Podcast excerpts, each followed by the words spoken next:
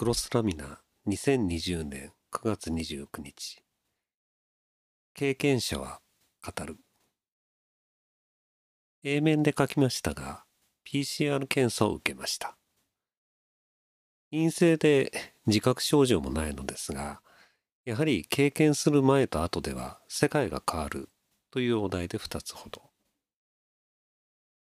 1つ目は少し不謹慎な話をします。コンピューターのプログラムソフトウェアを作るときに発生する不具合。バグの話です。私の仕事ではプログラムの不具合バグは馴染み深いものです。バグをなくせとは言いますが、人間の作るものですから、バグの完全にないプログラムなど、書けるものではありません。そうすると、出来上がったプログラムのバグを見つける、追っかけて修正していくという作業が必ずあるものです。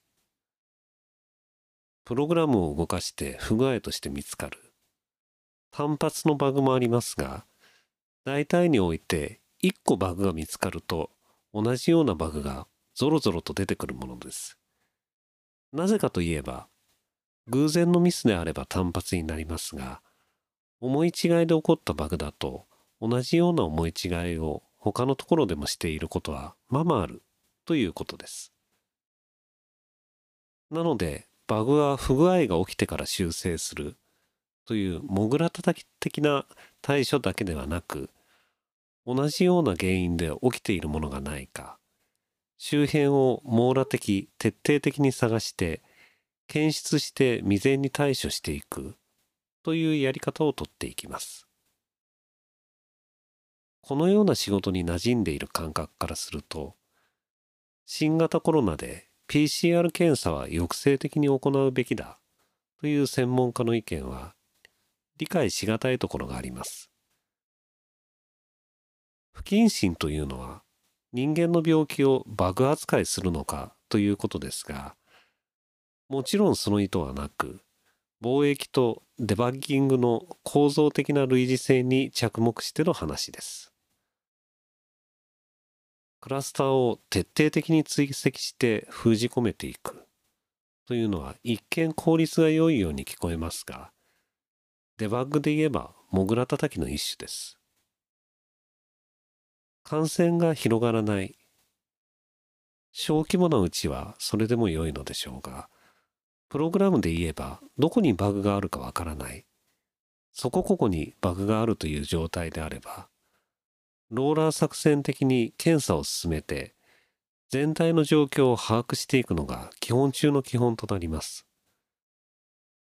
そうしないといつまでもバグを追いかける。後追いで先が読めない状況に陥ってしまいます。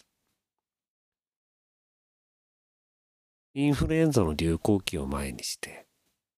依然検査の絞り込みという主張を聞くと、モグラ叩きをいつまでやっているのだろうと不安が募るばかりです。二つ目は PCR 検査そのものの話です。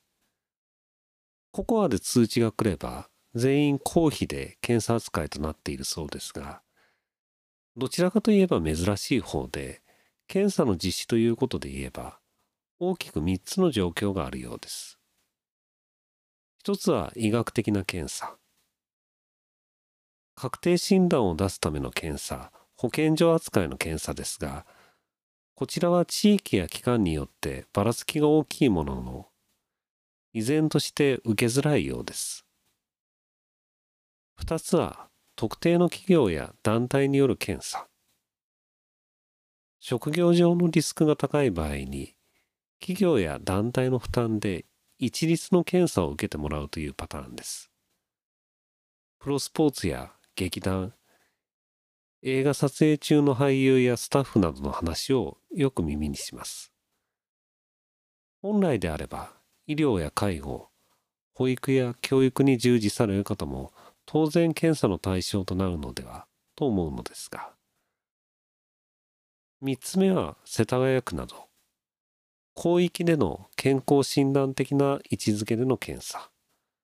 こちらはまだまだのようです。気になるのは結局誰もが必要に応じて受けられる受ける検査が一向に進まないこと。そして企業や団体といった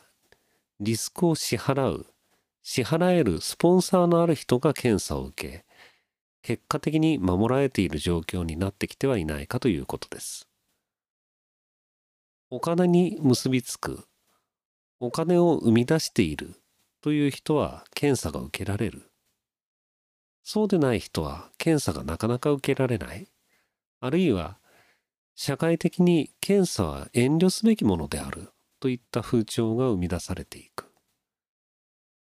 そんな状態を私たちは望んでいたのか？